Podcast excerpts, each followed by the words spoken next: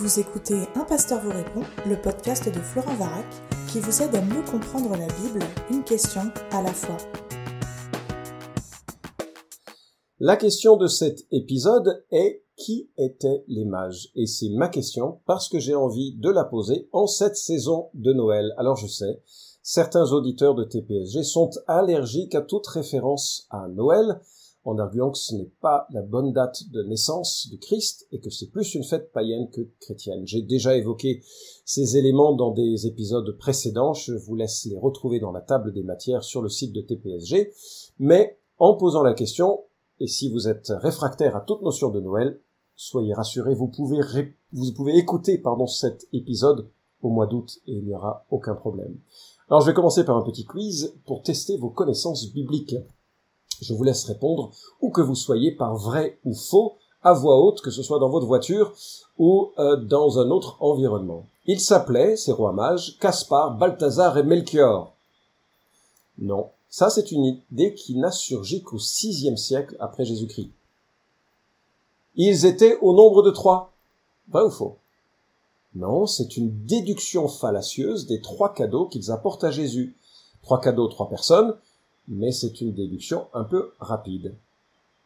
C'étaient des rois. Vrai ou faux? Non, probablement pas. Leur identification en tant que roi remonte à Tertullien, qui a vu dans le texte biblique un, accomplissement de certains psaumes et textes messianiques qui disaient que les rois viendraient. Je cite par exemple le psaume 72, les rois de Tarsis et des îles apporteront des offrandes, les rois de Saba et de Séba offriront des présents. Tous les rois se prosterneront devant lui, toutes les nations le serviront. Ésaïe 49, 7. Ainsi parle l'Éternel, le Rédempteur, le Saint d'Israël, à celui dont la vie est méprisée et qui fait aurore à la nation, à l'esclave des dominateurs. Des rois le verront et ils se lèveront, des princes et ils se prosterneront à cause de l'Éternel qui est fidèle, du Saint d'Israël qui t'a choisi. Ésaïe 63. Des nations marcheront à ta lumière et des rois à la clarté de ton aurore. À cause de ces passages, plusieurs ont imaginé que ces euh, mages qui venaient rendre hommage à Jésus-Christ étaient des rois. Mais plus probablement, c'étaient des personnages d'État qui venaient de l'Est, c'est-à-dire de Babylone ou bien de l'Iran aujourd'hui. Euh, ils étaient versés dans les sciences de l'astronomie et dans la pratique de l'astrologie. Tous les deux, à l'époque, euh, étaient pratiqués dans des contrées païennes, D'ailleurs, l'astrologie et l'astronomie ont toujours été liées, toujours, euh, jusqu'à un passé récent, parce qu'il y avait cette notion que quelque chose déterminait le cours de la vie, et euh, les petites variations subtiles que l'on pouvait observer au sein, dans, le ciel étaient vraisemblablement ce qui expliquait les changements que l'on pouvait voir dans le climat, dans les catastrophes, ou dans les, au contraire, les, les temps les plus prospère de la vie. Et donc, euh, on, sait aujourd'hui combien les, Babyloniens étaient des, astronomes euh, de grande qualité dans leurs observations, et que même d'ailleurs plusieurs civilisations euh, anciennes ont développé des capacités de, d'analyse remarquables du, ciel, mais bien sûr avec associé à cela une, un élément de divination. Et c'est probablement ce qu'étaient ces mages, des gens qui étaient chargés de conseiller le roi sur des questions de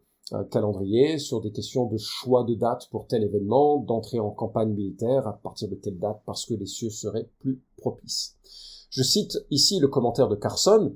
Plusieurs siècles auparavant, ce terme désignait une caste sacerdotale de Mèdes qui jouissait d'un pouvoir spécial pour interpréter les rêves. Daniel fait référence à des magoi, des mages, dans l'empire babylonien. Au cours des siècles suivants et jusqu'à l'époque contemporaine, le terme recouvrait une grande variété euh, d'hommes intéressés par les rêves, l'astrologie, la magie, les livres censés contenir des références mystérieuses sur l'avenir, etc. Certains mages s'enquéraient honnêtement de la vérité, beaucoup étaient des escrocs et des charlatans, par exemple acte 8, 13, euh, fin de la citation. Et dans le dictionnaire biblique Excelsis se trouve une rubrique sur les mages où je lis le mot est utilisé par Hérodote, euh, à propos d'une tribu mède qui exerçait une fonction sacerdotale dans l'Empire perse. Chez d'autres auteurs classiques, le mot est synonyme de prêtre. Daniel l'applique à une catégorie de sages ou d'astrologues chargés d'interpréter les rêves et les messages des dieux. Dans le Nouveau Testament, l'usage du mot s'élargit pour inclure, tous ceux qui pratiquent la magie. L'apport de Daniel et d'Hérodote permet d'éclairer la présence des mages en Matthieu 2. C'étaient apparemment des astrologues religieux non juifs qui avaient déduit d'observations astronomiques la naissance d'un grand roi juif. Après enquête auprès des autorités juives, ils se sont rendus à Bethléem pour lui rendre hommage, mais il est difficile de savoir si leur Orient d'origine était l'Arabie, Babylone ou un autre lieu. Fin de citation. Alors je, euh, je, mets juste un petit bémol aux deux citations de Carson et de ce dictionnaire euh, euh d'Excel 6, et qui suis-je pour oser apporter une petite remarque sur ces illustres contributeurs, mais euh, peu mentionne la probable influence de Daniel, Daniel qui quand même signe l'une des prophéties les plus précises de l'ensemble de l'écriture, en Daniel chapitre 9, où nous pouvons calculer la période de l'avènement euh, du, euh, du, Fils de l'homme, à gros traits, certes, selon comment on le comprend, il y a beaucoup de, manières différentes de le... Mais je me représente ces gens peut-être assez influencés par le ministère prophétique de Daniel, et qui euh, estimaient que les temps de l'accomplissement s'approchaient, et dans cette attente, alors qu'ils arrivaient près de ces événements, ils ont été interpellés par une euh, comète. Il y a un livre excellent sur cette comète qui les a conduits, qui s'appelle Christ's Comet en anglais. C'est un livre assez cher avec beaucoup d'illustrations d'un pasteur qui a euh, eu la, riche idée de, faire un, travail remarquable euh, d'astronome. Alors moi qui ai fait de l'astronomie en tant qu'ado, c'est vrai que c'était un peu geek, mais euh, je sais à quel point c'était c'est compliqué et, magnifique. Et je trouve de suite euh, le nom de l'auteur, alors que je recherche en direct, Colin Nicole. Euh, Colin Nicole, N-I-C-H-O-2-L. Euh, excellente analyse de la comète qui a pu conduire les rois. En tout cas, au-delà de ces représentations mythiques ou artistiques et au-delà des spéculations liées à leur identité, leur le texte biblique rapporte leur rôle crucial. Ils ont eu un rôle très important à la fois par leur foi en Jésus avant même qu'ils ne soient adultes, mais aussi parce que leurs cadeaux permettront à Joseph et Marie de survivre en exil en Égypte quand Hérode voudra les tuer. Et donc c'est grâce à cet or et, et l'ensemble de ces cadeaux qui pourront vivre. Il y a plein de choses que l'on peut découvrir de, euh, de ce texte, et donc je vais lire Matthieu chapitre 2, et je ferai quelques remarques brèves pour euh, juste qu'on s'émerveille de ce qui s'est passé en cette saison il y a presque 2000 ans. Jésus, non, il y a maintenant plus de 2000 ans, pardon. Jésus était né à Bethléem, en Judée, au temps du roi Hérode. Des mages d'Orient arrivèrent à Jérusalem et dirent où est le roi des Juifs qui vient de naître? Car nous avons vu son étoile en Orient et nous sommes venus l'adorer. À cette nouvelle, le roi Hérode fut troublé et tout Jérusalem avec lui. Il assembla tous les principaux sacrificateurs et les scribes du peuple pour leur demander où devait naître le Christ. Et ils lui dirent, à Bethléem, en Judée, car voici ce qui a été écrit par le prophète. Et toi, Bethléem, terre de Juda, tu n'es certes pas la moindre parmi les principales villes de Juda, car de toi sortira un prince qui fera paître Israël, mon peuple. Alors Hérode fit appeler en secret les mages et se fit préciser par eux l'époque de l'apparition de l'étoile. Puis il les envoya à Bethléem en disant Allez et prenez des informations précises sur le petit enfant. Quand vous l'aurez trouvé, faites-le moi savoir afin que j'aille moi aussi l'adorer. Après avoir entendu le roi, ils partirent, et voici l'étoile qu'ils avaient vue en Orient les précédait. Arrivés au-dessus du lieu où était le petit enfant, elle s'arrêta. À la vue de l'étoile, ils éprouvèrent une très grande joie. Ils entrèrent dans la maison, virent le petit enfant avec Marie, sa mère, se prosternèrent et l'adorèrent. Ils ouvrirent ensuite leur trésor et lui offrirent, en présent, de l'or, de l'encens et de la myrrhe. Puis, divinement avertis en songe de ne pas retourner vers Hérode, ils regagnèrent leur pays par un autre chemin. Ce texte de l'Écriture propose un contraste exceptionnel entre trois catégories d'individus qui, à mon sens, incarnent les trois réactions que l'on peut avoir face à un Christ qui vient en tant que roi. Premièrement, on a donc ces mages ils sont là et au verset 1 et 2, il nous est dit qu'ils recherchent qui est cet enfant qui vient de naître.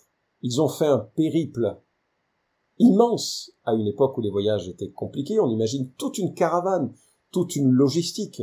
Et s'ils apportent des cadeaux de telle valeur, c'est qu'ils sont probablement accompagnés de bien des serviteurs, probablement aussi quelques guerriers pour pouvoir les protéger. C'est pas rien euh, cette délégation qui arrive euh, qui arrive à Jérusalem parce qu'évidemment ils se disent qu'un roi est né forcément dans la capitale.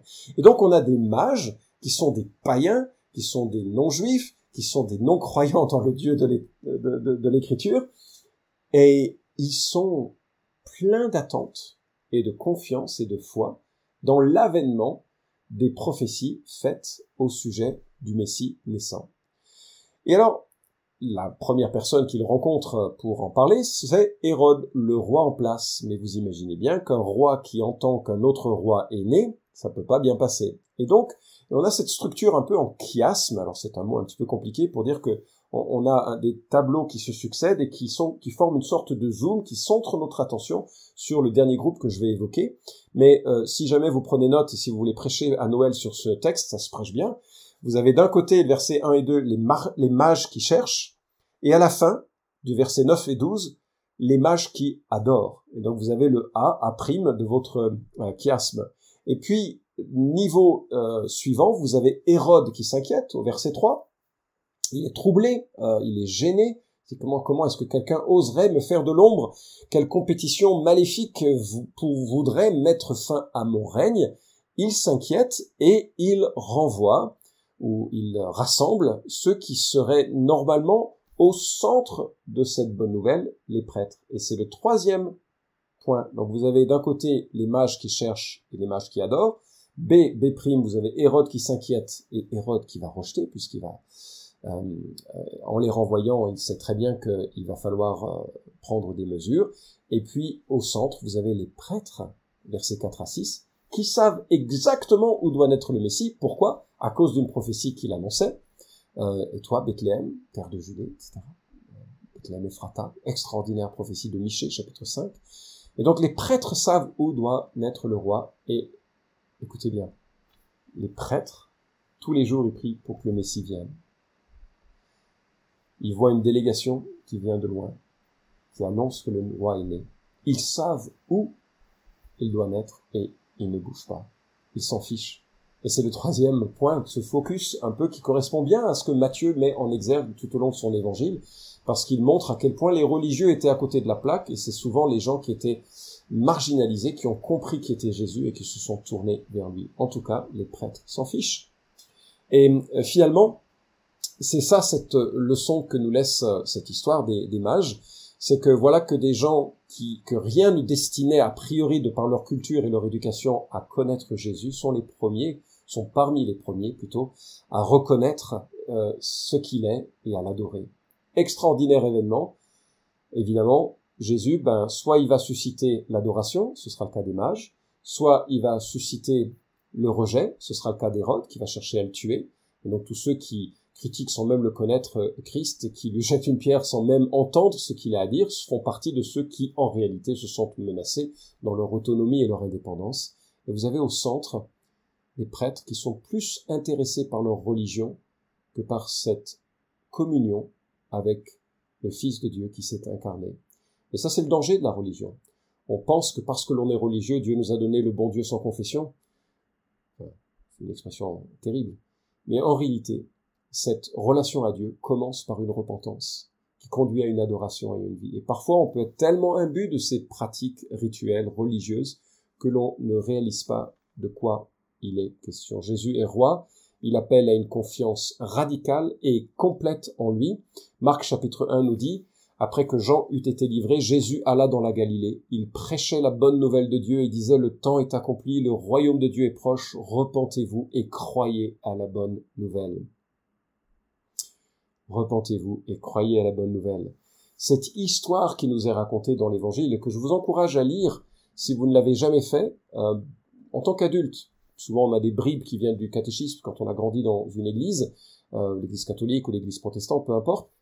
Souvent on a ces bribes-là, mais quelle différence cela fait lorsqu'on lit en tant qu'adulte un évangile et qu'on réalise les dimensions, la clarté, la puissance, la beauté de la personne de Jésus-Christ. Et Jésus a traversé le ciel, il est Dieu le Fils, il est Dieu qui s'incarne pour porter sur lui nos péchés. Et à la croix, il va mourir en sacrifice pour nous offrir un plein pardon, une vie nouvelle, une vie renouvelée, une vie avec lui, une vie d'adoration et de satisfaction en lui, malgré tous les hauts et les bas que l'on peut connaître dans cette existence. Et cela commence par cette repentance, par croire cette bonne nouvelle, croire en Jésus, que l'on est accepté par le Père et que l'on est pardonné par le Père. Je me rappelle avoir lu une histoire au sujet d'un homme vêtu bien simplement qui est entré dans une église aux Pays-Bas et qui s'est assis vers l'avant de l'église. Et puis il y a une femme qui est arrivée, euh, assez bien sapée, et qui euh, s'est approchée de lui et qui lui a dit sèchement qu'il fallait qu'il quitte sa place parce que c'était sa place qui était euh, réservée, qu'il ferait mieux d'aller à la section réservée aux pauvres. Et cet homme s'est excusé en disant qu'il ignorait les coutumes de, de, de ces lieux. Il est allé s'asseoir là où on lui a dit. Et puis lorsque la, la réunion, le culte s'est terminé, la messe, je ne sais plus quel environnement c'était. Euh, un ami de la femme lui a demandé si elle connaissait l'homme à qui elle avait ordonné de quitter sa place. Elle a répondu non. Et son ami lui aurait dit, bah écoute, vous avez euh, ordonné de quitter votre banc au roi Oscar de Suède. Et il vient, venait rendre visite à la reine et cette femme était vraiment trop embarrassée. Elle aurait voulu euh, euh, honorer plutôt le roi en lui cédant la place, mais c'était trop tard, il était reparti. Petite allégorie très simple de ce qui se passe, et beaucoup plus douloureusement, lorsque on dit sèchement à Christ, tu es venu, tu t'es déplacé, c'est beau, c'est une belle histoire pour Noël, ça ne concerne pas ma vie, dégage, je reste sur mon banc, euh, à ma place, dans mon bon droit. Et quel dommage, parce que le temps du jugement vient, et le temps de la mort vient, et la bonne nouvelle, c'est que l'on peut pourtant simplement malgré tous nos défauts, être accueillis et acceptés.